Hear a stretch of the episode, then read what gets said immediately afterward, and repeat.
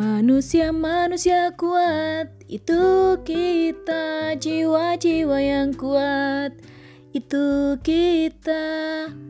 Hai Sokes, masih di 30 hari bersuara. Kali ini tentang tekad.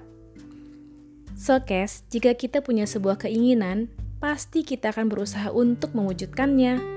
Nah, di sini perlu usaha juga tekad yang kuat.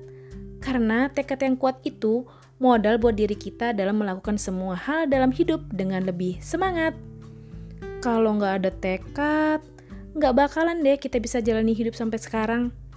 Contoh kecil aja nih, kalau kita ikut sebuah event, kayak Mila, baru tanggal 11 Desember kemarin, Mila selesai ikut event menulis puisi 30 hari. Kebayangkan gimana usahanya merangkai kata-kata indah?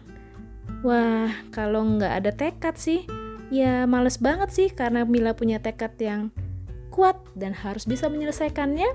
Makanya alhamdulillah selesai juga 30 hari menulis puisi.